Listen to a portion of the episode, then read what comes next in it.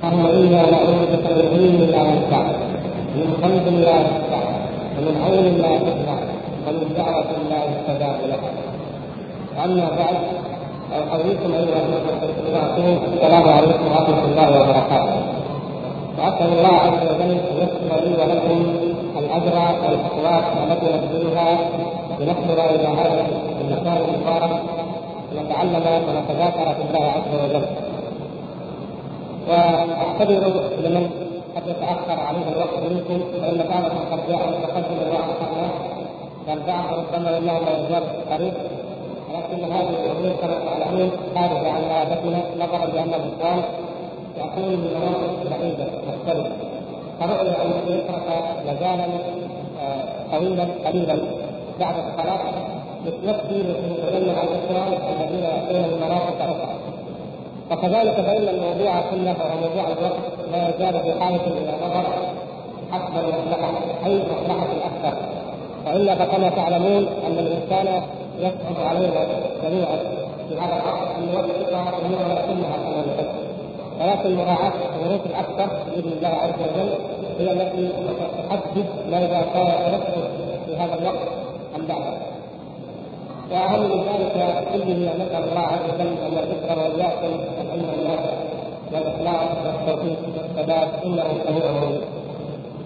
ونبدأ من ذلك موضوع ترك هذه العقيدة القيمه المباركه عقيدة الإمام ابي جعفر الطحاوي الازدي المسلم الحنفي وقد تحدثنا في اللقاء الماضي قد يكون بعضكم آه، فاته ذلك. حدثنا عن ترجمة الإمام الطحاوي حياته عن حياته رحمه الله وكذلك عن حياة الإمام آه، ابن أبي العز شارح الطحاوي ومما قلنا إنه ينبغي أن نقرأ سير علمائنا لنأخذ منها الكبر والكبار فإن الإمام الطحاوي من الكبر الواضحة في حياته أنه كان ابن اخت المزني صاحب الشافعي ونشا شافعيا ومع ذلك لما بدا له أن الحق في مذهب ابي حنيفه صار حنفيا ومع ذلك أيضا لم يكن متقيدا بكل ما ورد في المذهب بل كان يفتي بخلافه. ولما سئل كما ذكر عنه الحافظ في الميزان لما سئل آه لماذا تفتي بخلاف قول أبي حنيفة وانت حنفي قال وهل من قبله إلا غريب. يعني أن رائد هذا العالم وهدفه هو البحث عن الدليل واتباع الحق مع أي امام كان وتحت اي ادعاء وفي اي كتاب وهذه من العبر المهمة. وله رحمه الله مؤلفات عظيمة تدل على عقيدة العلم. فقد كتب هذه العقيدة ليبين انها عقيدة الإمام ابي حنيفة وتلميذيه أبي يوسف ومحمد بن حسن كما سنقرا وليقول للمسلمين وليقول للحنفيه وهم وهم أكثر المذاهب الأربعة اتباعا إن العقيدة الصحيحه هي هذه العقيدة. ايا كان المذهب الفقهي الذي يدين به الإنسان فإنه لا يجوز له أن يعتقد إلا هذه العقيدة. ثم بعد ذلك يبقى الفقه تبقى القضايا الفقهية وخاصة الاجتهادية منها أو النظرية المحض تبقى ما يحافظ على أحد بان يتخذ منها ما يشاء ما دام متمثلا مع القواعد الشرعية ومع الأصول العامة ومع روح الشريعة وما كان أهلا بان يجتهد ولا يبحث ولا يبحث فمن العبر التي قلنا انه ينبغي أن نستنتجها من حياه الإمام آه، آه، ابن عبد العز الشارح أنه رحمه الله تعالى جاهد في الله جهادا كبيرا من أجل هذه العقيدة. وقد أدى تمسك الشارح ابن عبد العز رحمه الله أدى تمسكه بهذه العقيدة التي طرحها وهي عقيدته أدى تمسكه بها إلى ان يجتهد ويبدى فقد كان قاضي القضاء كما يسمى مع أن هذا الاسم لا يجوز أن يسمى لكن لو كان قاضيا أكبر القضاء في الإسلام ولم يعرف القضاء مصر أي أنه كان القاضي الأكبر في الدولة في عصره دولة الجماهير ومع ذلك آه ظهر أحد أمراء المماليك فقال قصيدة أو شعرا إما أنه قال وإما أنه قيل له فقال شعرا فيه من الشرك وفيه من الغلو كما تعلمون أنه في جنوب القرن الثاني بل قبله على بعد كثر الغلو في الرسول صلى الله عليه وسلم. وكثر الشرك في مخاطبات الشعراء وفي أقوالهم حتى لو كان ينتسب إلى السنة منه فأنكر الإمام القاضي ابن ابي العز ما ما في هذه القصيدة من الشرك ولم يبالي بأن قائلها من الأمراء من الاسره بالعقيده الاسره الحاكمه المملوكيه فلم يبالي بذلك وإنما قال كلمه الحق. وافضل الجهاد كما تعلمون كما جاء في الحديث كلمة حق السلطان الجاري فلما قال كلمة الحق في هذه القصيدة بين فيها من الشرك أدى ذلك إلى أن يخرج من موقفه وأن يضطهد وأن الموقف وان يفقد الجر ولكنه وهذا هو الأهم. لم يفقد العقيدة الصحيحه التي بعد كلها التي يدين بها وهي اغلى ما يملك الإنسان مهما فقد من اعراض الدنيا ومهما فقد من مناصبها ومتاعها فإنه ليس بخاسر الا اذا فقد العقيدة الحقه التي يدين الله تبارك وتعالى بها. فنتيجة لذلك صار أو اثير سؤال أثاره بعضكم وهو سؤال جيد واثارته طيبة وهو أنه يقال إن هذه العقيدة إن شارع هذه العقيده مجهول والحقيقة أن هناك نفسا حصل في نسبة هذه العقيدة. سببه أن بعض مخطوطاتها لم يكن عليها لم يكن مكتوبا عليها المؤلف. اسم المؤلف لم يكن مكتوبا عليه الشيخ أحمد الشافعي رحمه الله أول من أخرج أو من طبع هذه العقيدة طبعة القبيله آه، طبعها بناء على نسخه اجرى عليها في مكتبة الحرم. في مكة المكرمة ولم يكن عليها اسم المؤلف لكن العقيدة نفسها كانت معروفة أنها انها بالحزب والذي شرحها شرحا سلفيا لا ان غيره قد شرحوها وبناء على ذلك وبناء على أن الجديد في شرح استحياء علوم الدين نقل قسما كبيرا من هذه العقيدة ونسبها إلى ابن الجد فالجديد كما تعلمون آه، من أكبر العلماء المنزل اكبرهم عاطفا وعلما بالرجال والمخلوقات لا سيما وقد مصر في ذلك الوقت حيث اجتمع أكبر قسم من المخلوقات قبل قدوم الحملات الاستعماريه التي نهبت مكتباتنا التي نهبت ثرواتنا العلميه ووزعتها في خزائن ومكتبات أوروبا وما يزال كثير منها مجهول لنا حتى الآن. فاعتمادا على هذا رجح الشيخ رحمة الله رحمه الله أنها بهذا التاريخ وبقي هناك نوع من الجهالة أو نوع الانسان وهو من الذي شرح هذه العقيده. وممن اثار ضد هذه هذا التاريخ الشبهات الذين تعرض لهم فانه كما سنرى أن شاء الله تعرض للعقائد الباطله بين العلم فتعرض للصوفيه فتعرض للاشعريه والماتريديه فتعرض للمعتزله والجهميه فكان طبيعيا ان يثير هؤلاء ان هذه العقيدة ليست شافعيه لأن مؤلفها مجنون ولكن يوجد المخلوقات آه، تركيا وهذه المخطوطات التي في تركيا أو النسخ التركيه مكتوب عليها اسم المؤلف بوضوح ولكن نقول إن النسخ التي لم يوجد عليها اسم المؤلف يمكن تفسيرها على ضوء المحنه التي حدثت له لأن كما تعلمون شيخ الإسلام ابن تيمية مات بالسجن شيخ الإسلام ابن القيم سجن مرارا وكثيرا من العلماء الذين تقدموا في تلك الفترة لمقاومه الشرك ذهبوا ضحيه تلك المقاومه وذلك الجهاد فكان هناك اجتهاد أو نوع من الاجتهاد لمنازل بالعقيده الصحيحة في تلك الأيام. من علماء الحديث أولا ثم من السلاطين الذين يطيعونه ثانيا فنتيجه لذلك لا يبعد أو لا يستغرب أن يوجد نسخ من العقيده ليس مكتوبا عليها اسم المؤلف.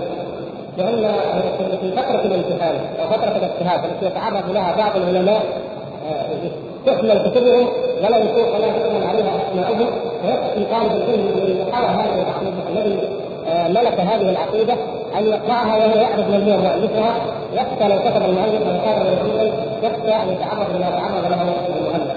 وهذه الحال حصلت في بعض كتب شيخ الإسلام ابن تيمية حتى أن بعضها قد كتب وبعض ما كتب أو ما كان يظن أنه مكتوب كتب إلى بعض ونسخ أخرى بفضل الله تعالى وبعضها لم يوجد والشاهد اننا لا ندخل دائما إلى مبحث السماوات العلميه لا لا ندخل الواقع الذي كان آه، يعيشه العالم اثناء كتابته والظروف التي كانت تحيط به وضغط العصر عليه وما يتعرض له من الاذى أن يكون له أثر وقدم في آه، في كتابته أو في علمه أو في تدريب علمه بليله.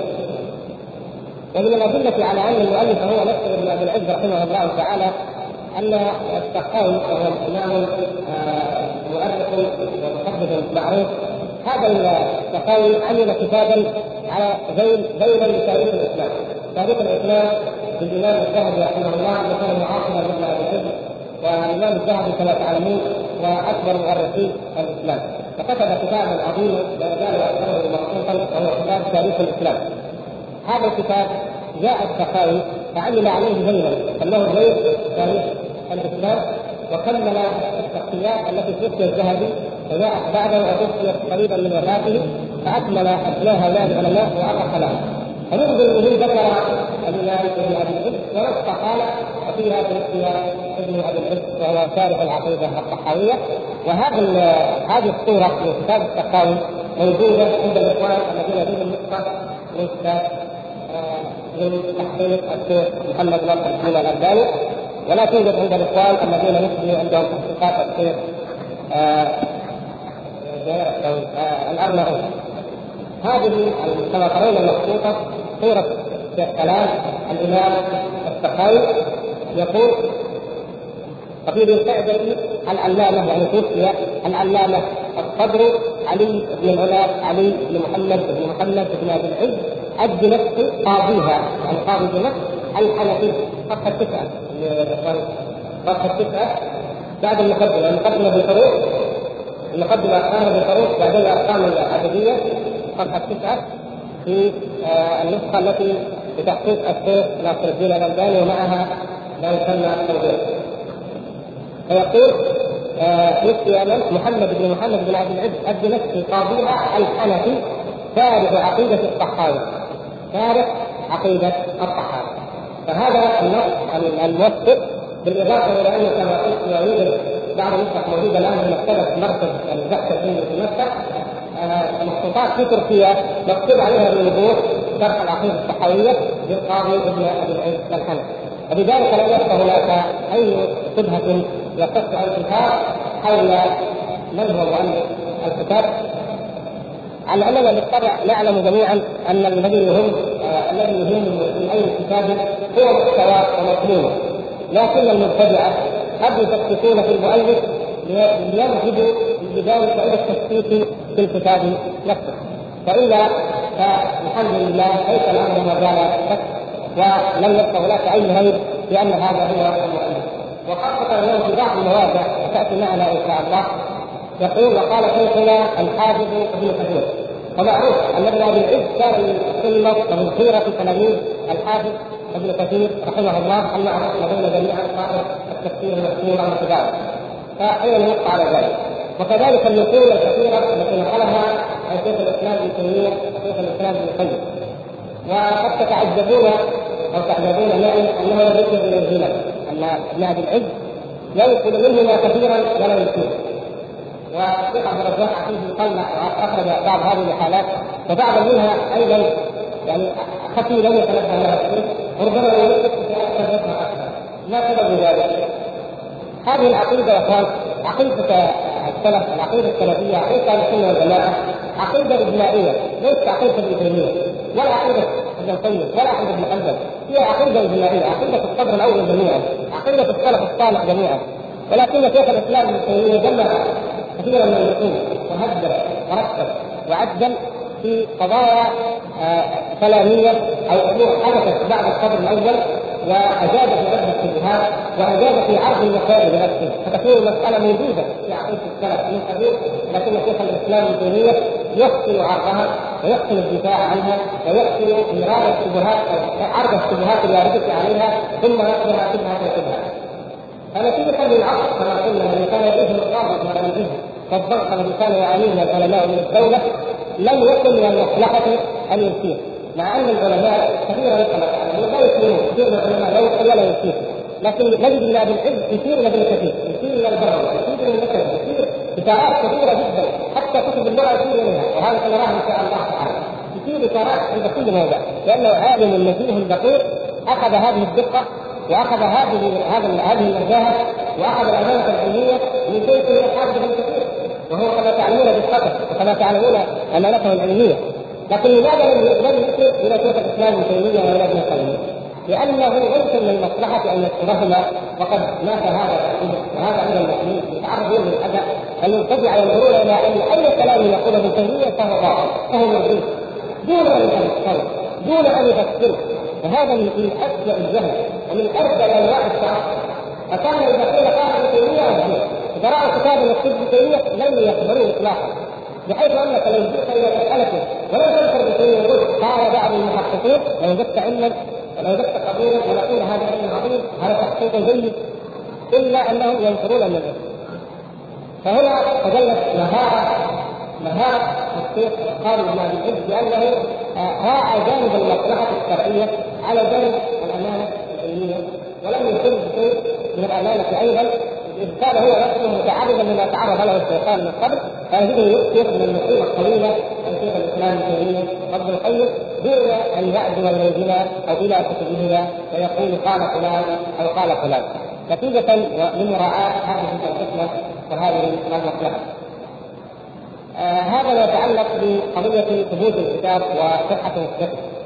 آه هناك بعض الحديث قد سبق أن قلنا المرة الماضية اشاره مجمله ونريد الإشارة إليه وهو أنه قد يقال لماذا اخترتم هذا الكتاب؟ ولماذا اخترتم هذه العقيدة بالذات؟ والحقيقة أن عقيدة السلف الصالح في الجملة وهذا الكتاب خاصه لهم لهم الميزان فأما عقيده السلف أو عقيدة أهل السنة والجماعة فإن طالب العلم لا يختارها ولا يقول إن كل إنسان عليه ان يتدين بها اعتكافا ولا اعتباطا ولا تقليدا. ولا هوى ولا متابعة لغير بصيرة. لا ابدا. وإنما نقول إن هذه العقيدة هي العقيدة التي يجب أن تعتقد ولا يجوز أن يجاب الله تعالى أن يتعبد لله سبحانه وتعالى بغيرها. نقول ذلك واثقين في الأدلة الشرعية. لأن هذا حكم شرعي قطعي لا يجوز لأحد أن يخالف فيه. ونقول ذلك ونحن نعلم أن لدينا من الأدلة عليه ما هو كافر بإذن الله لازاله كل شبهه وكحد كل افتراء فهذه العقيدة لها من الميزات العظيمة ما يؤهلها ويجعلها العقيدة الوحيدة التي لا يجوز أن يتعبد بغيرها ولا يعتقد غيرها. ومن اهم خصائص العقيدة السلفيه أنها الوحيدة العقيدة الوحيدة الربانية ربانيه المصدر فكما قلنا إن كل عقيدة غير عقيدة السلف لا كل عقيدة غير عقيدة السلف فإنك تجد مصادرها مكتوبه إلا من الموت إلا من كلام الولاد إلا من كلام يسمون الحكماء القدماء إلا من كلام دعاة البدع والضلالة. إلا هذه العقيدة. فانها يقية صافيه لا فيها عن أحد ولا عن بشر شيء إلا الفهم الذي يفهمه بعض العلماء من نصوص الوحي ومن معين الوحي فمصدرها هو الوحي فكما أن الإسلام هو الدين الوحيد في الأرض الرباني الذي مصدره الوحي. ولكن ولكن يجتهد العلماء في التشريعات في بعض الفروع البسيطه في بعض الفروع العملية ليطبقوها ليطبق على ضوء الأصول المنزلة. فكذلك عقيدة السلف هي في أصولها العامة عقيدة ربانية مصدرها الوحي. ولكن قد يوجد بعض المسائل تترتب أو يجتهد فيها أو ينظر فيها من خلال هذه الاصول التي هي ربانيه ولهذا قيل إن أهل السنة في أهل الإسلام مثل أهل الإسلام في سائر الملل. أهل السنة بين أهل الإسلام مثلهم في الاستقامه وفي الثبات والتمسك بالحق. وفي انهم أنهم يستمعون للدليل الصحيح الثابت الوحيد. مثلهم في ذلك مثل أهل الإسلام في أهل في أهل الملل فتجد هناك أهل الكتاب وهناك من لا كتاب له هناك المشركين كل هناك الملحدين المعطلين فكذلك تجد الفرق المنتسبه للاسلام من هو من أهل البدعة؟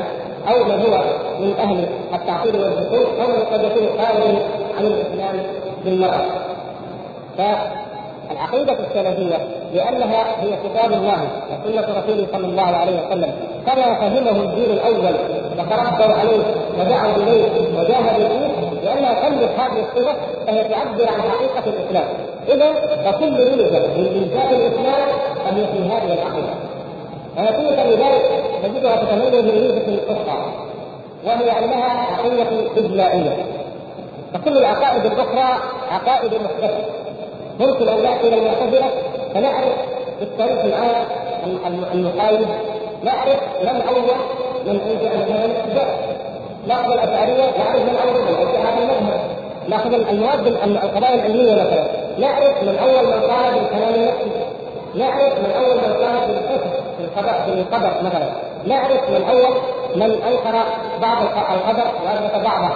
نعرف كل العقائد التي اكتبت فيما بعد والتي أصبحت مع الأسف مناهج في كثير من انحاء العالم الإسلامي وفي معاهد العلم الإسلامية.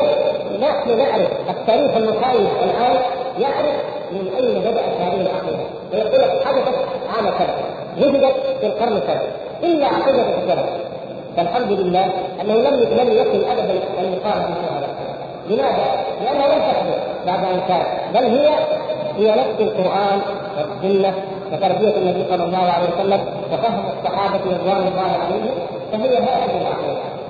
فلا يقال حدث عن كذا القول في كذا وهو عقيده السلف ابدا. وإنما تجد هذا القول هو في كتاب الله عن سنه رسوله صلى الله عليه وسلم ففي الفهم الذي فهمه الصحابة والتابعون والقرون والخلق من كتاب الله وسنة رسوله صلى الله عليه وسلم. ولا يوجد بين أصول مذهب أهل السنة والجماعة اي اصل ابدا حدث بعد هذا السنة المفضله أو حدث من خير الكتاب والسنة والأصول وهذا. فهي أعمدة اجماعيه وأما غيرها فإنها عقائد اشخاص أو أفراد.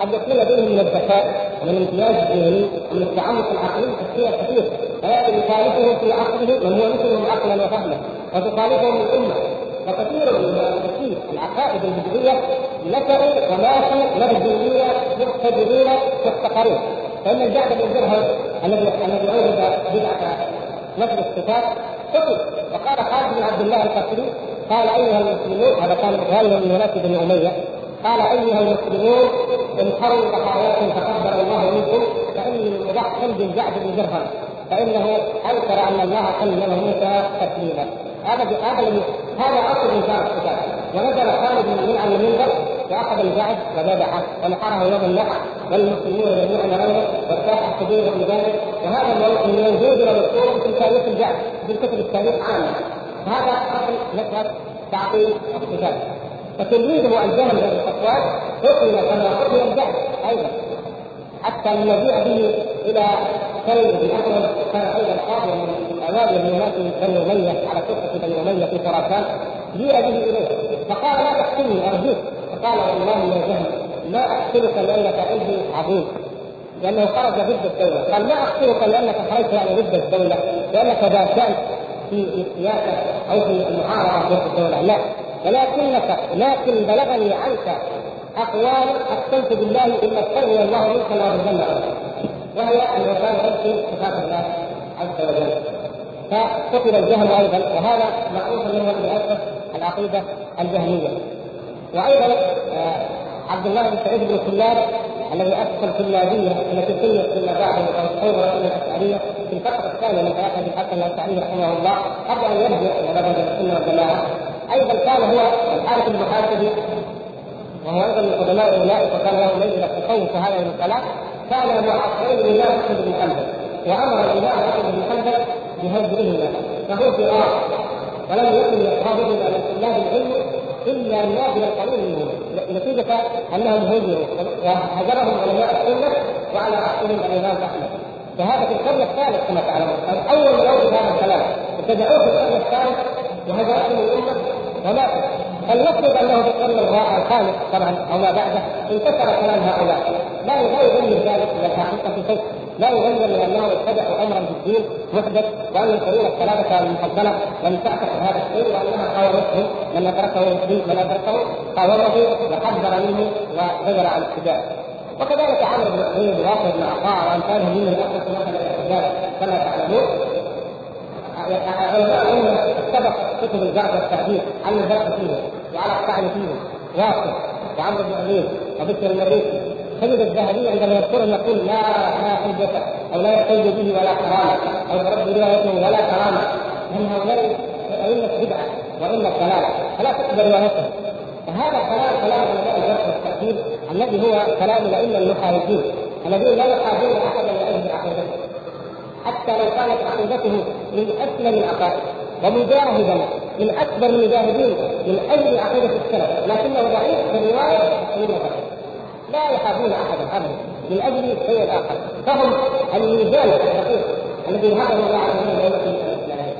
الشاهد أن أي عقيدة غير عقيدة السلف الصالح غير عقيدة أهل السنة والجماعة محدثة بعد القرون المفضله في عود أبنائها وكانت مبدعة ومحتقرة ومهجورة من علماء الامه الذين عاصروها ولا يؤمن ذلك من الحقيقة شيء أن يكون في قام العاشر أو القام أو ما بعده أن تكون منتشره في سبيل من الناس أو أن يشيع بها بعض العلماء أو يغرى بها بعض من من, من ليسوا بحجه يقتدى به أو من يكون حجة يقتدى به ولكنه يعتريه ما يعتري البشر يعتريه ما يعتري العلماء من خطر أو نقص أو سوء فهم أو ان يتخصص في هذا المجال أو ان يطلع على على قضايا هذه الأقوال أو نحو ذلك من من المنافسات التي تقام ثم مع ذلك كله نقول رغم هذا كله ورغم كتاب البدع في الأصول المتاخره فقد اثرنا في المره الماضيه ونزيد الان ومع ذلك فإن المسلمين اليوم منذ القرن الثالث تقريبا إلى اليوم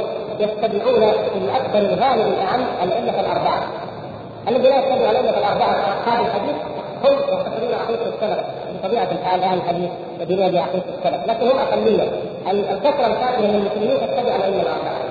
ومن الثالث أن الأئمة الأربعة جميعا كانوا على مذهب أهل السنة والجماعة.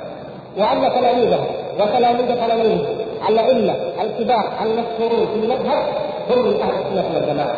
فتجد الشافعي والمزني وابن قريش والإسرائيلي علماء وعلماء إلى الخرج من إلى كبار من العلماء الاصبهاني الذي الف كتاب بيان الحجه علماء وراء علماء طبقات في مذهب الشافعي. تجدهم على مذهب السنة والجماعة. وكذلك تجد الامام رحمه الله كان على مذهب السنة والجماعة. وكان محمد بن حسن الشيباني وابي يوسف كان كذلك أيضا وإن كان في مساله الأشياء نوعا ما مساله بسيطه سيتحدث عنها إن شاء الله. ثم جاء من من الحنفيه جاء الإمام أبو جعفر الطحاوي الذي وضع مثل هذه العقيدة وهو من الحنفيه وهكذا يوجد علماء كثيرون ينتمون علماء كثيرين ينتمون إلى مذهب ابي حنيفه وهم من كبار ائمه المذهب وهم على هذه العقيدة. ثم ننتقل إلى مذهب الإمام مالك. والامام مالك رحمه الله هو إمام أهل الاثر جميعا. وهو على مذهب أهل والجماعه ولله الحمد وتلاميذه ابن القاسم وابن الحسن والامثال ثم من بعدهم ابن مثلا آه، ابن عبد البر. وهو من العلماء كتابه كتبه معروفة ومشهورة.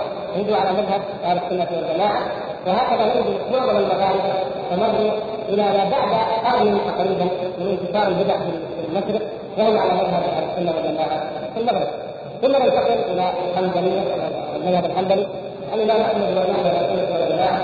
وكذلك اتباعه استمروا على السنة والجماعة إلى القرن العاشر رضي الله اليوم وهم أكثر المذاهب التي في هذه العقيدة وتطبيقا لها فهكذا نجد حتى ان الشيخان رحمه الله والصنعاني وابن الوزير وامثاله من العلماء الزيديه الذين كانوا زيديه نجد أنهم في العقيدة على مذهب السلف ولما توسعوا في العلم وتبحروا انتقلوا من الزيديه إلى مذهب السلف وهذا كثير في العلماء. الثالث أن هذه العقيدة إجماعية وإجماعية من ناحيتين، من ناحية أنها في القرون الأولى لم يكن غيرها وما وجد فهو عقيده بدعيه مردودة مردودة ولأن أكثر علماء الأمة وثقات الأمة كما تعلمون أصحاب الكتب الستة مثلا الأئمة الكبار الكبار حتى من أمة اللغة الكبار كانوا على مذهب أهل السنة والجماعة ولله الحمد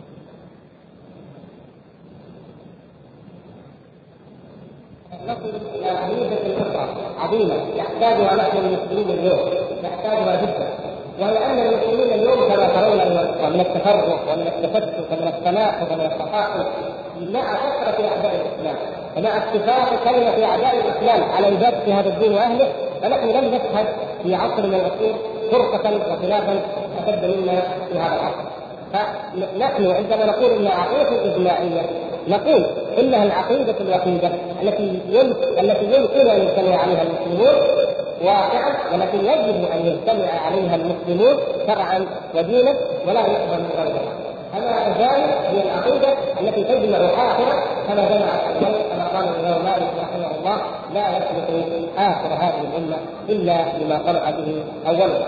فآخر هذه الأمة إن أراد الاجتماع وإن أراد النصر وإن أراد التمثيل وإن أراد الاستخلاف في الأرض الذي جعله الله سبحانه وتعالى كذلك الصالحين في الأول فعليه بهذه العقيدة نفسها فإنها بإذن الله هي الوسيلة لذلك ولا شيء غيرها.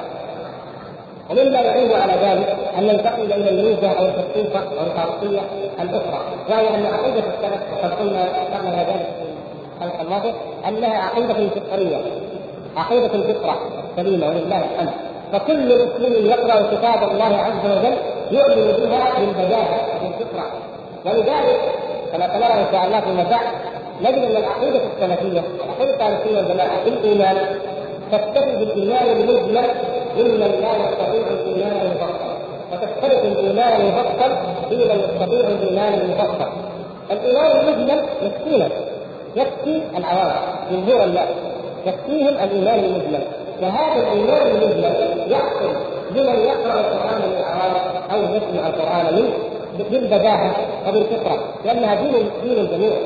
لانها تمثل حقيقة الإسلام.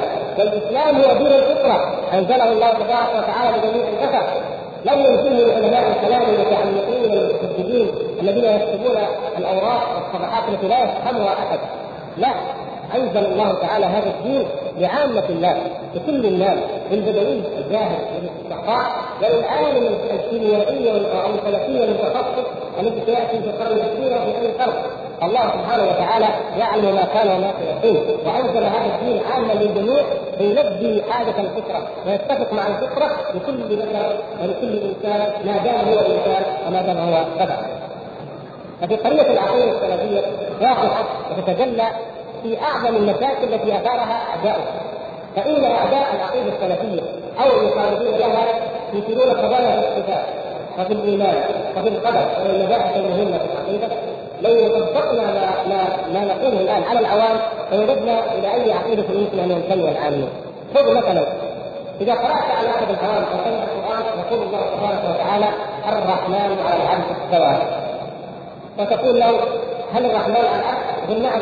القران الله تعالى الرحمن على العرش استوى بالبداهة وبالفطره من الذي يعلمه لا استولى من؟ من الذي يحققه؟ إذا إذا حقق انه استولى ولا يخطر على باله استولى ابدا. وأعقد من ذلك. لا يخطر على باله أن يقول إنه لا داخل العالم ولا خارجه ولا يمينه ولا شماله ولا خلفه ولا قدامه كما هو في عقيدة الاشعريه مثلا. لا تخطر على بال العالم هذا الكلام. إلا أن يقرأ المواقف أو شرح المواقف. فينقل هذا الكلام. لكن هو بفطرته الرحمن على عبد السماء نعم. يد الله فوق أيديهم. يا أخي الله هذا يد الله فوق أيديهم. إيش تقول بكلام الله؟ في البداية والفطره وكثير من الاختلاف مثل ذلك هذه قضية الإيمان. يقول المرجئة والخوارج نعم إن الإيمان لا يزيد ولا ينقص ولذلك تقول الخوارج من ارتكب الكبيره كفر لأنه ما دام نجح من الايمان شيء فقد ذهب كله. اذا الزاني نقص إيمانه اي انتهى إيمانه. إلى الكافر فبالمقابل قالت المرجئه لا ما دام الانسان يزني ويبقى مؤمن اذا الإيمان كامل حتى لو وجد الزنا أو النفاق هنا الفرقان يقول أهل السنة والجماعه الإيمان يزيد. فإذا جاء من الناس من نحو الامي من اي كون السؤال ويقرأ قول الله تبارك وتعالى ليزداد الذين آمنوا إيمانا. والذين اهتدوا زادهم هدى. يزيد الإيمان. يزيد الإيمان. بالبداهة وبالفطره وبالبساطه دون أن ينقل شيء من ذلك. وكذلك القدر وهو من أكثر المباحث التي يطوف فيها الناس من كل مذهب ويؤلف فيها المؤلفات الطويله العريضه التي لا تثني ولا تغني من الجوع التي عصمنا الله سبحانه وتعالى جميعا عصمنا من الخوف بانسان هذه الأمور بالتسليم بما صح وثبت والاستفاء والوقوف عنده فكل إنسان يقرأ تقول هل أنت هل أنا مجبور على كل الأفعال؟ هل أنا من المسيح؟ هل أنا من الإرادة؟ لكن الله عز وجل يقول وما تشاءون إلا أن شاء الله ما تقرا في عما أو في تبارك ايات المسيح ايات الإرادة حتى في عما تبارك مثل أي أنا هي مسيئه والله تعالى له مسيئه لكن أنا ما فالا ما شاء الله عز وجل. اذا ما في داعي الجبرية؟ الجبرية مذهب باطل وكذلك نفي نفي القدر وان الله عز وجل يقدر الأشياء باطل. ولا ولا يقبله المسلم الذي يقرأ كتاب الله سبحانه وتعالى ولن يقرأ من أحاديث الصفات وهو من انظف الأحاديث لله الحمد. فمن هنا نقول إن ايات الصفات وأحاديث الصفات واحاديث اصول العقيده وايات اصول العقيده جمله ليست من المتشابه بل هي من المحكم الواضح الجليل وإن كان في بعضها ما قد لا يفهمه إلا من العلم أو عاطفه العلم لكنها في الجملة والاصل هي من المحكم وأما الفهم فتتفاوت الأفعال بما يقدر الله عز وجل كل إنسان من البيئه ومن معرفة اللغة ومن الامكانيه أو الأهلية. التعلم فهذه ميزه أخرى من ميزات العقيدة السلفية عقيدة أهل السنة والجماعة. وهي ميزات كثيرة لا يمكن أن ناتي عليها جميعا. لكن قلنا إن هذه من الأسباب التي تجعلنا جميعا ندين الله سبحانه وتعالى بهذه العقيدة دون غيرها ونحرص أن نتعلمها وأن نتعبد الله تعالى بها دون غيرها. وإن علمنا غيرها من باب معرفة الباطل بمجتنبه لا من باب معرفته بمعتقد وحسبنا ويكفينا ما في هذه العقيدة. فان النبي صلى الله عليه وسلم كما في الحديث الذي رواه النسائي لما رأى بيد عمر رضي الله عنه من التوراة قال وقد تعلموها والله لو كان ابن عمران حيا لوسعه الا اتباعه أو لو كان موسى حيا لوسعه الا اتباعه وكذلك عمر رضي الله عنه. عمر رضي الله عنه لما فتح سعد بن أبي وقاص المدائن مدائن كسرى وجدوا من الكتب الضخمة التي كان كسرى يحتفظ بها بسائر العلوم والفنون. فكتبوا إلى عمر رضي الله عنه وقالوا اننا نرجو هذه الكتب فهل ترى أن ننقلها للمسلمين أو أن نستفيد منها؟ فقال أحرقوها كتب العمر أحرقوها أو أغرقوها. فما كان فيها من شر فليثنى الله منه وما كان فيها من خير فقد أغنانا الله بما واعظم الحمد لله.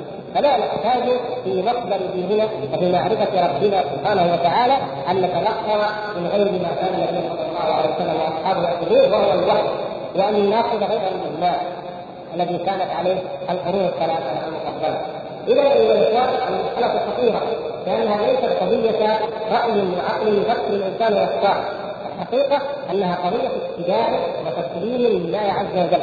فمن أراد الحق والدين لله سبحانه وتعالى بالحق فهذه العقيدة اجماعيه لا يجوز الخروج عليها وإلا فإنه من يشاقق الرسول من بعد ما تبين له الهدى ويتبع غير سبيل المؤمنين يوليه ما تولى ونصره جهنم. فهذه الآية من الآيات التي تدل على تجزيه الإجماع كما نص العلماء وأن اتباع غير سبيل المؤمنين أو التفرق عن الدين القويم بعد قال الله تعالى وان هذا صراط مستقيما فاتبعوه. ولا تتبعوا السبل فتفرق بكم عن سبيله. اتباع غير هذه العقيدة هو تفرق عن الطريق المستقيم وهو اتباع للاهواء وهو اتباع للفتن واتباع لدعاة جهنم. الذين أخبر النبي صلى الله عليه وسلم أنهم ينادون ويوعدون الناس يجتازوهم عن طريق الحق الخط الواضح المستقيم. هذا ما أحببنا أن نقدمه. ولا نرى حرجا في أن نبدأ بسم الله فنقرأ آه، مقدمة أو الصفحه الأولى من الشرح. تفضل.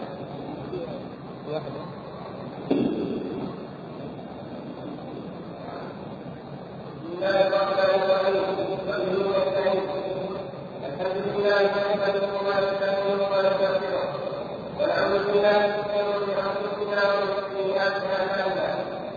يهده الله فلا مضل له يضلل فلا هادي له واشهد ان لا اله الا الله وحده لا شريك له واشهد ان سيدنا محمدا عبده ورسوله صلى الله عليه وعلى اله وصحبه وسلم تسليما كثيرا اما بعد فانه لما كان يوم ذكر العرف استعرض له اتفاق معلوم وهو الجزء الاكبر من كتاب الفروع ولهذا فقد العلماء وفقهم تلقت الله عليه ما قاله وكلامه في اوراق الرسول الجزء الاكبر وقال في الناس اليه نظره الكفايه وضرورته اليه نظره الوسط لأنه لا كلام القلوب ولا يدل ولا روحيه الا بيستحق ربها ومحمدها وتعظيمها باسمائه وصفاته وافعاله ويكون ما لا تكون احد اليها الا اسماء ويكون معرفه ما يكلفها من وجود غيره من سائر خلقه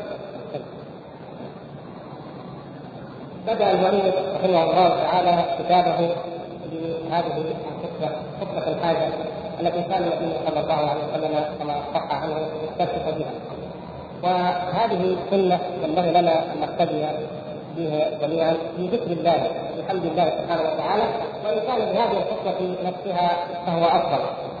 وكل خطبه لا يذكر فيها أو لا لا يذكر فيها الشهادة أو لا يتشهد فيها فهي كاليد الجزاء كما جاء في الحديث.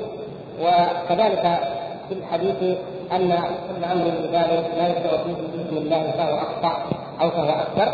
وإن كان في هذا الحديث آه، هو ضعيف من حيث الإسناد ولكن آه، من حيث فعل النبي صلى الله عليه وسلم نجد أن النبي صلى الله عليه وسلم في خطبه وفي مكاتباته من الملوك ومن غيرهم لم يكن صلى الله عليه وسلم يرقى المنبر أن يخطب أو يكتب لأحد إلا مستفتحا ومبتدئا بذكر الله سبحانه وتعالى. فالبداءة بذكر الله سبحانه وتعالى أو بالحمد لله أو بسم الله أو بخطبة الحاجة؟ هذه سنة ثابتة عن النبي صلى الله عليه وسلم ولا ولا ينبغي أن يعدلوا عنها. وهكذا بدأ المؤلف رحمه الله سبحانه وتعالى بدأ هذا الكتاب بهذه الخطبة ثم قال بعد ذلك أما بعد هذه أيضا سنة النبي صلى الله عليه وسلم في خطبه وفي كتبه. كان بعد أن يبدا أن يسمي الله أو أن يحمد الله أو أن يثني على الله تعالى بما هو أهله يقول أما بعد ثم يبدأ الموضوع الذي يريد. يقول رحمه الله أما بعد فإنه لما كان علم اصول الدين أشرف العلوم اذ شرف العلم بشرف المعلوم إلى آخره. نقول علم اصول الدين أشرف العلوم لأن شرف الشيء من شرف الموضوع. فما هو موضوع علم اصول الدين أو ما هو موضوع علم التوحيد؟ هو معرفة الله تبارك وتعالى. فلما كان موضوعه هو معرفة الله سبحانه وتعالى وصفات الله سبحانه وتعالى وما ينبغي لجلال وجهه من التعظيم والثناء وما ينبغي لحقه سبحانه وتعالى من العبادة. ما يجب عليه أو حقه على العباد. إذا كان هذا العلم هو أشرف أنواع العلوم. ولذلك نستنتج يا إخوان قضايا مهمه لا ينبغي أن اورثها وإن كانت معلومة ومفهومة لدى الجميع بإذن الله. لكن ينبغي أننا دائما نقف عند مثل هذه الأمور ونتذكرها الذكرى تنفع لذلك نقول الذين يشككون في تعليم التوحيد أو في تعليم العقيدة أو في تعليم اصول الدين فيقولون هذه الأمور لا داعي لها أو لا ضرورة لها أو لا تهم أو ما أشبه ذلك من التشكيكات الواضحه أو الخفيه نقول يرد عليهم بمثل ما افتتح المؤلف الفتح بمثل ما افتتح المؤلف الكتاب. أن شرف العلم بشرف المعلوم. معرفة الله تبارك وتعالى هي الفقه الأكبر وهي أعظم العلم. وهي أعظم الغايات وأشرف ما ما يسعى إليه المؤمنون جميعا. معرفة الله سبحانه وتعالى. لا لا يجوز لأحد أن يهون من أمرها وأن يفكك فيها ويقول التوحيد لا بدائم أو توحيد الأسماء والصفات انتهينا منه. لا أحد يذكره سبحان الله. هذا الذي لو قلت له كيف كيف ترى تعليم الناس الصلاة؟ أو تعليم الناس الزكاة؟ قال لا بد أن يعلم الناس الصلاة والزكاة. لو قال هذا لأنكر عليه جميع المسلمين أنه يمكن أن الناس تتعلم الصلاة والزكاة. فإذا قال لا نعلم الناس معرفة الله عز وجل فكيف يكون الإنكار عليه؟ يكون اعظم لأن معرفة الله تعالى اعظم من معرفة حقه. معرفته سبحانه وتعالى بذاته اعظم من معرفة حقه الذي يفعلنا له. فاعتقادنا فيه اعظم من فعلنا له. وان كان خلافه كل منهما عظيم فنقول إن معرفة الله سبحانه وتعالى أخي على طريق الحق. هنا وسط الشريف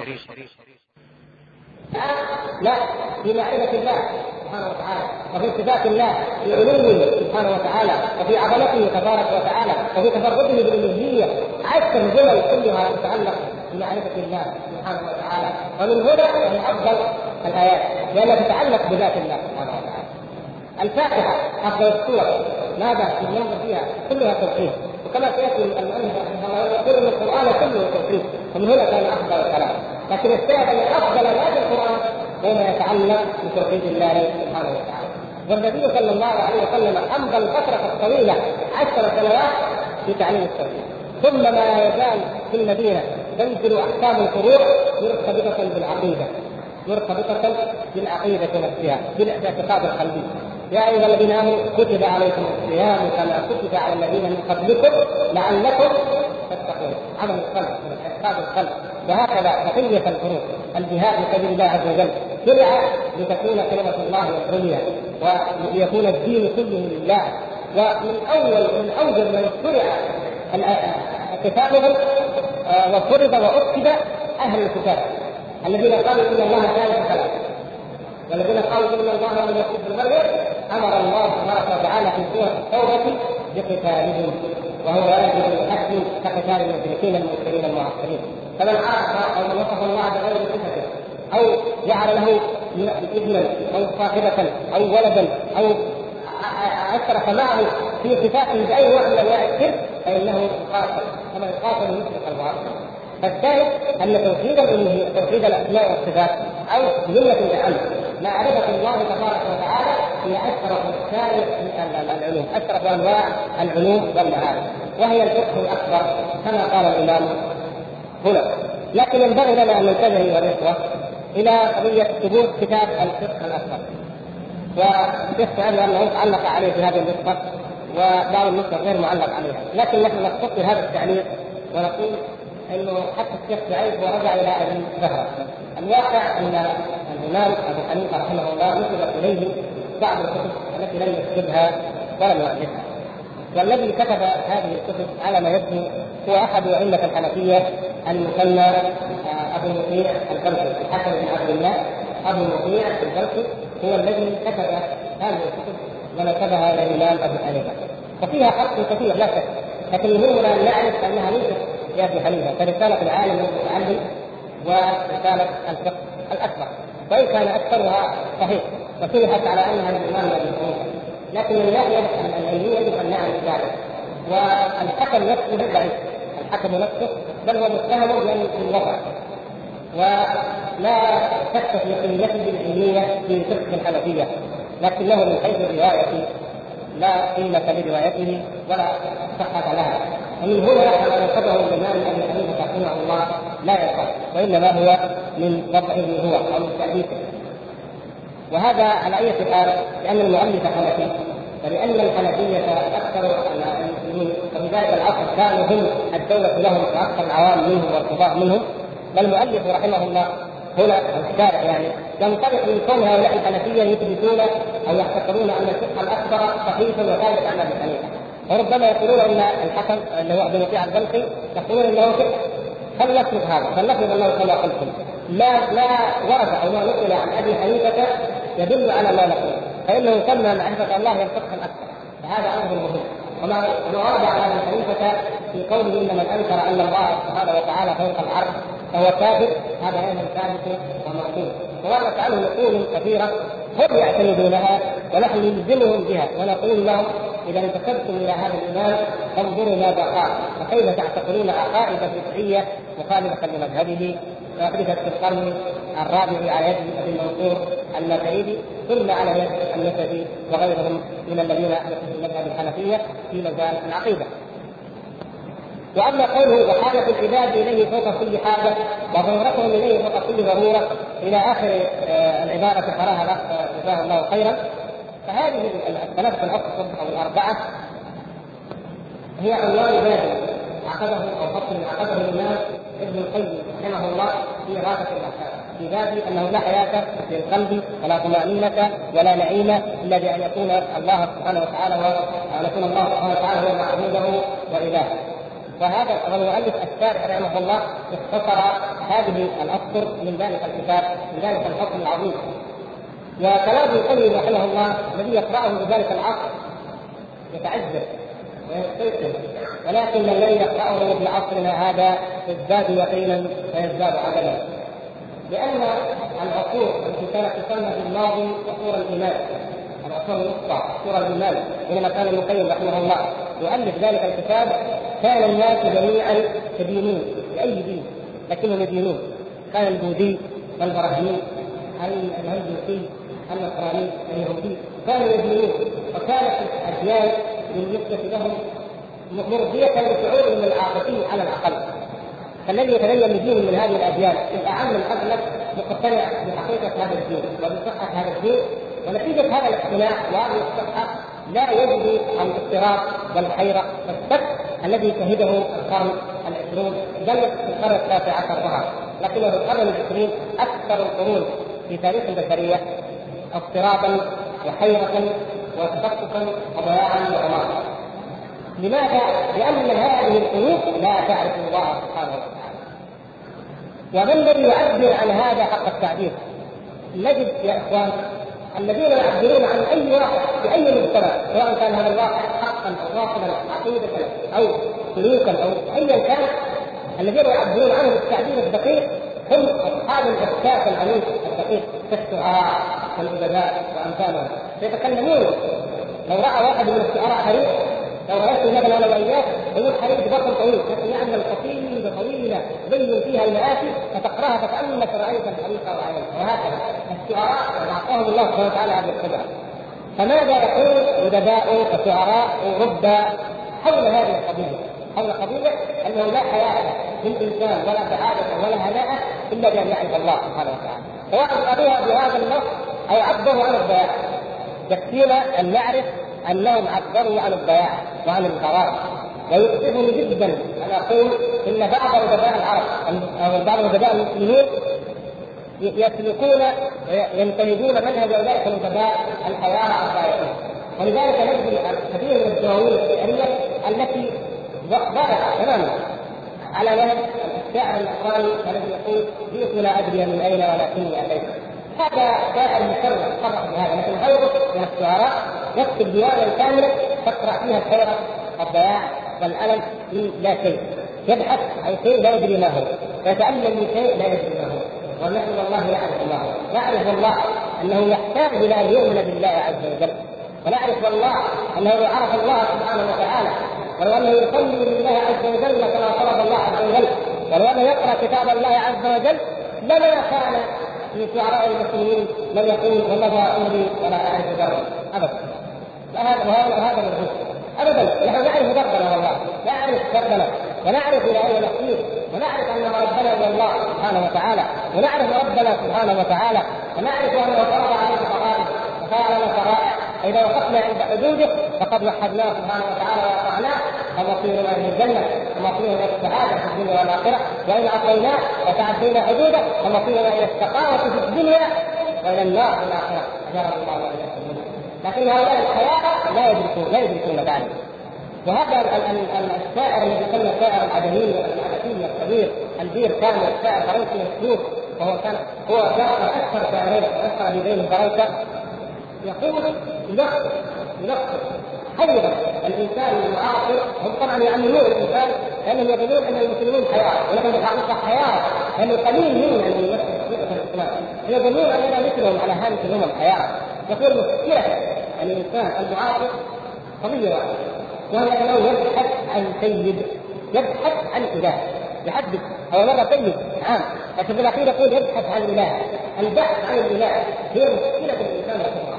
والدمار والحروب المستمرة والقنابل الذريه والمصير الرهيب الذي يعني يلزم البشرية وتحاول البشرية أن تحاول تكون ولا تستطيع ولذلك يلجأ هؤلاء أهل الاحساس وأهل واهل النظرات البعيده يلجؤون للمخدرات يلجؤون للانتحار يتخلص من غرب المستقبل كما يسمونه. غرب المستقبل من مثل حرب جوية. رؤى المستقبل عندما يرى الإنسان أن الاسره متفككه وأن المجتمع ضائع تجد الحيرة. مهما تمتع من لذائذ الدنيا لا طمأنينة ولا سعادة ولا راحة أبدا. فيأتي بالمخدرات ليهرب من الدنيا من واقعها أو ينتحر. لذلك أرقى بلاد العالم في الحضارة المادية وفي الشوارع الفسيحة والعمارات الضخمة والطرف المادي ومعدل المعيشة هي أكثر بلاد العالم. في الانتحار لماذا؟ لأنه كما قال هنا رحمه الله وكما قال ابن القيم في غرس الأحكام لا حياة للقلوب ولا نعيم ولا طمأنينة إلا بأن تعرف ربها ومعبودها وخاطرها. من لم يعرف الله والله لا يجد الطمأنينة ولا يجد الراحة ولا يجد اللذة ولا يجد السعادة مهما أخذ من متاع الدنيا ومهما جنى عن الله بل يعذبه الله بها في الحياة الدنيا وتزهق أنفسهم وهم كافرون. ثم ينتقل رحمه الله فيقول ومن المكان أن تستقيم الحكم مع الاختلاف وادراكها على التصديق فاقترب احد أهل المعلوم أن تعلم ثلاثة معلمون ولأهل داعي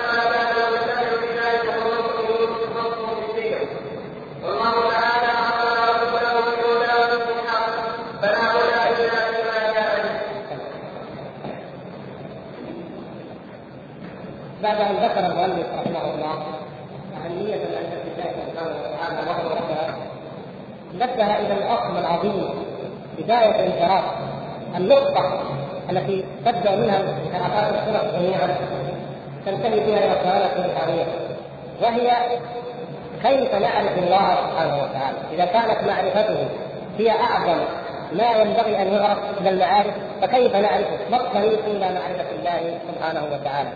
فيقول ومن المحال أن تستقل العقول أي تنفرد العقول أن تستقل تنفرد وحدها بمعرفة ذلك وادراكه على التوحيد.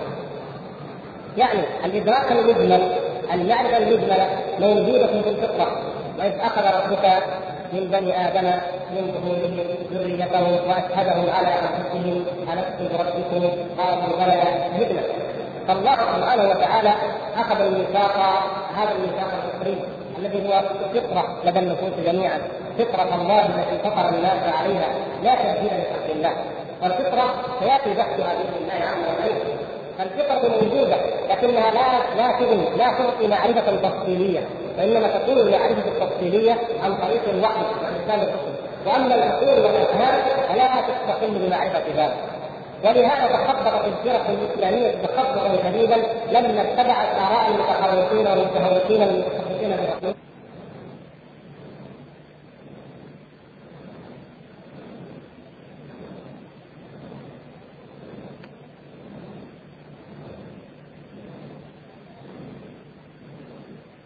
وتعالى امرنا ان نتبع الدليل الشرعي والوحي قل انما انذركم بالوحي نبأت النبي صلى الله عليه وسلم بالوحي فهذا هو الذي ميزنا الله سبحانه وتعالى به. وكرمنا به ثم انه سبحانه وتعالى قال انا نحن نزلنا الذكر وأنا له لحافظون. فهو وحي محسوب مأخوذ فينبغي لنا اننا ندرك نعمة الله سبحانه وتعالى ولا نبحث عن مصدر آخر غير هذا الوحي. والا الضلال والويل والخساره والتخبط كما وقع فيه من خرج عن مذهب السلف الصالح. ولذلك كما سيمر معنا إن شاء الله كثير من علماء الكلام الذين تخبطوا وظنوا وتاهوا يأتي عند الموت ويتذكر هذا الضلال والتخبط ويقول نهايه الانفراد العلومي ضلال وغاية سعد العالمين وبال ولم نستفد من بحثنا طول أمرنا سوى أن جمعنا فيه قيل وقال هذه الخساره ومن ينتهي غير منها الانسان الصالح. يجمع الأقوال والردود وقال الحكماء وقال فلان ورد عليه فلان وقال لا ولا يوصل إلى اليقين ولا يصل إلى الحقيقة لأن هذا ليس مما يدرك بالنظر ليس مما يدرك بالعقول ليس مما تنفرد به الأفهام والافهام والا لو كان كذلك لنكفينا من الأنبياء. فالله سبحانه وتعالى بعث الأنبياء ليبينوا ذلك. وجعله كما قال رحمه الله جعل ذلك مفتاح دعوة الرسل يدعون أول ما يدعون إلى الله سبحانه وتعالى إلى معرفته سبحانه وتعالى وتوحيده. سبحانه وتعالى في أسمائه وصفاته وافعاله وما يستحقه على العباد من أنواع الطاعات المسعى له فلا تستقل العقول ولا تتقرب العقول بمعرفه هذا. ونجد دلائل ذلك الواقعية أكثر من أن تحصر وأكثر من أن تعلم فإن الفكرة العقل البشريه نفسه أو العقول البشرية أيام اليونان كانت هناك نظريات عقلية الهيه لا حدث لما جاء المسلمون نقضوا تلك النظريات. المنتسبون إلى الإسلام على هذا التعبير الصحيح. المنتسبون إلى الإسلام من الفلاسفه كابن سينا وابن رشد والفارابي والكندي نقدوا تلك النظريات وابطلوا كثيرا منها وأضافوا إليها إضافات هي صحيحة بالنسبة لباطل الاله وباطلها فجاءت النهضة الأوروبية عصر النهضة كما يسمى أو عصر التنوير كما يسمى في القرن السادس عشر والسابع عشر. فظهرت نظريات بشريه جديده في قاعدة الكانت وامثالهم سبينوزا وكذا.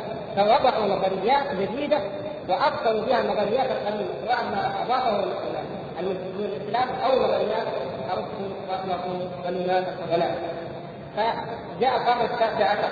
فظهرت المذاهب التي تسمى المذاهب الوضعية التي كان كونت وامثاله اخوان في الذين يدرسون دراسات ادبيه وقد يعرفون هذه أو النظريات الاجتماعية.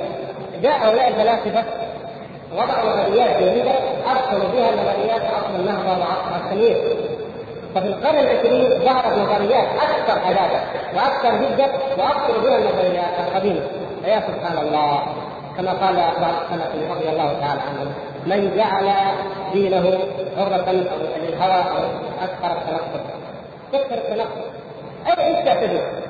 أخذت افلاطون ولا ابن سينا ولا ابن ولا هيجي ولا سبينوزا ولا فلان إيه تقول القرن العشرين لا تبلغوا ما يزالون احياء من المفكرين والفلاسفه يقولون كل ما كتب في الفلسفه الميتافيزيقيه باطل ولا باطل تماما. ونحن يكفينا قول الله سبحانه وتعالى ما أشهدتهم خلق السماوات والأرض ولا خلق أنفسهم وما كنت متخذ المضلين عضلا اي نظريه غيبيه عن نشاه الكون عن ما يتعلق بالله سبحانه وتعالى عن نشاه الإنسان على هذه الأرض وكيف جاء ولماذا جاء. أي نظرية؟ فهي باطلة. من وضع المضلين الذين لم يشهدهم الله عز وجل خلق السماوات والأرض ولم يشهدهم خلق أنفسهم فضلا عن أن يشاركوه بذلك لم يشهدهم ذلك حتى يتكلموا عنه وحتى يقولوا فيه. ما لم يشهدهم ابدا ولم يتخذهم عظما وهم مضلون اضلوا بين الانسانيه وأضلوا أهل الديانات القديمة ثم أضلوا أهل الإسلام فيما بعد. هؤلاء الذين يسمون أو فقهاء أصحاب العقول الضخمة هؤلاء لا قدره لهم. ولا ولا قدره لأي عقل من العقول إلا بالوحي. وما يفهمه الإنسان من الوحي. في معرفة الله سبحانه وتعالى. أما فيما يتعلق بالفروع فالعقول كلها تعمل لأن الله سبحانه وتعالى ينزل على القرآن بالتدبر والإنسان والاستنباط. وأما في المعارف الدنيوية فإن الله سبحانه وتعالى وكل أمر هذه المعارف الدنيوية والعلوم التي تتعلق بحياه الإنسان على الأرض إلى الإنسان نفسه. وآتاه الآلة التي تهيئه لذلك وسمح له وافتح له من ذلك أن يعمل وأن يصلح فيها ويتعلم. لكن ما يسمى العلوم الإنسانية أو النظريات الكونيه أو النظريات الإنسانية هذه التي لا يجوز أن ننظر اليها ونسلم إليها ولا نستمد شيئا منها إلا من كتاب الله وسنة رسوله وبهما يقيس تلك النظريات ويرى ما يرى منها ويدع ما يدع. فيقول على هذه المعرفة تبنى مطالب الرسالة التي هي معرفة الله ثم يتبع ذلك أصناف فتكون الاصول ثلاثة تكون الاصول المهمة ثلاثة. معرفة الله سبحانه وتعالى ومعرفة الطريق الموصل إلى الله سبحانه وتعالى ومعرفة العاقبة والمآل أو المصير لمن أطاع الله ولمن عصاه. هذه أساس المعرفة أو بالأحرى المعرفة الكلية. تشمل هي هذه الأصول الثلاثة أو هذه الأقسام الثلاثة. أولها وأشرفها معرفة الله سبحانه وتعالى أن نعرف الله سبحانه وتعالى. وبالمناسبة كلمة المعرفة نفسها وردت في الأحاديث لأن بعض الناس قد ينكرها. لأن صوفيا يسمون الإنسان الذي بلغ عنده درجة ما عارف هذا مصطلح غريب على الإسلام. نعم. لكن المعرفة أو معرفة الله ليست غريبة. بل ورد في الحديث الصحيح في إحدى روايات حديث معاذ بن جبل رضي الله عنه عندما أرسله النبي صلى الله عليه وسلم إلى اليمن قال فإذا هم عرفوا الله فإذا عرفوا الله فأنزلهم أن الله فرض عليهم خمس صلوات. الشاهد أن هذه اللفظة في ذاتها عندما نقول معرفة الله لا غبار عليها. وإنما الخطأ أن في إطلاق كلمة العارف في المصطلح المتداول عند الصوفية. فالدرجات عندنا مسلم ثم مؤمن ثم محسن وهناك صفات أخرى وهي المتقون المخلصون الفائزون إلى آخره وليس فيها ولا منها العارفون. لكن يقول معرفة الله معرفه أو معرفة تطلق وتستخدم لا على سبيل العالميه في أحد الاختلاف فمعرفة الله سبحانه وتعالى هي الأصل الأول من أهم اصول المعرفة ثم معرفة ماذا؟ معرفة الطريق الذي يوصل إلى رضا الله وإلى طاعة الله، ما هو؟ يعني معرفة الشريعة، معرفة أحكام الحلال والحرام، فنعرف أول التوحيد ثم نعرف ثانيا الفقه الشريعة أي معرفة الحلال والحرام، ثم نعرف ثالثا مصير المصير الذي يصير به الإنسان بناء على المعرفتين الاولى من عرف الله وعرف الطريق إلى اين المصير ومن خالف ذلك إلى اين المصير فنعرف أخبار الله ما يتعلق بها. وما هو حالنا عند الموت؟ ما هو حالنا بعد الموت؟ ما هو حالنا في العالم الآخر؟ فمن عرف هذه الثلاثة اكتملت معرفته الضرورية التي هي معرفة دينه الذي ينبغي أن نعرفها جميعا. بان يعرف التوحيد وما يتعلق به بمعرفه النبي صلى الله عليه وسلم ومعرفة دين الإسلام واصوله ثم يعرف الشريعة وكيف يعبد الله سبحانه وتعالى ويتقرب اليه ويطيعه ثم يعرف مصيره ونهاية العالم الآخر لأن معرفة ذلك ضرورية له في هذه الحياة الدنيا. وإن كانت ليست مما يتعبد به عملا لكنها مما ينبغي معرفته اعتقادا. يعرف فهذه اصول المعارف الثلاثة الاصول الثلاثة التي يجب معرفتها. ويقول ولهذا الضمير هنا أو التعليل في ولهذا يعود إلى إيش؟ يعود إلى التعليم. يعلم يعود إلى إلى التعليم. يعني الغرض من التعليم إثبات أن العقول لا تستقل بمعرفة الله وإنما يلزم أن تكون نابعة وتابعة للأخبار. قال ولهذا ولكون العقول لا تستقل بمعرفة الله ولكون ذلك لا يكون إلا عن طريق الوحي والارسال والرسل ولهذا سمى الله ما انزله عن نبيه صلى الله عليه وسلم روحا فسماه نورا وسماه كفايه ويبدو أن الوقت قد سار بعد الأخبار ويمكن وجود الاستمرار لكن نحب أن آه، أعتذر وأنا يغلبني الاعتذار جدا وخاصة ونحن في بدايه الطريق يغلبني جدا أن أعتذر عن الاستمرار في بعد المغرب. نظرا لارتباطنا بنوع مهم مع سماحه الشيخ عبد العزيز بن عبد الله بن باز فنذهب إن شاء الله آه الآن في الطريق ما ادري عن رأي الشيخ علي نصلي أيضا في الطريق لأنه موعدنا معه بعد العشاء هذا في الحقيقة يهمني جدا وارجو عدم المؤاخذه ولولا إنه سماحته لما لما أمكن لي أن أتخلى إلا لظرف قاعد فارجوكم جميعا المعذرة ونسأل الله سبحانه وتعالى لنا ولكم جميعا. التوفيق القبول وأن يرزقنا الاخلاص وحسن الاستماع وحسن العمل بما أسمع. وصلى الله على نبينا محمد وعلى آله وصحبه وسلم. ونلتقي إن شاء الله في مثل هذا الوقت الأسبوع القادم بإذن الله تبارك وتعالى.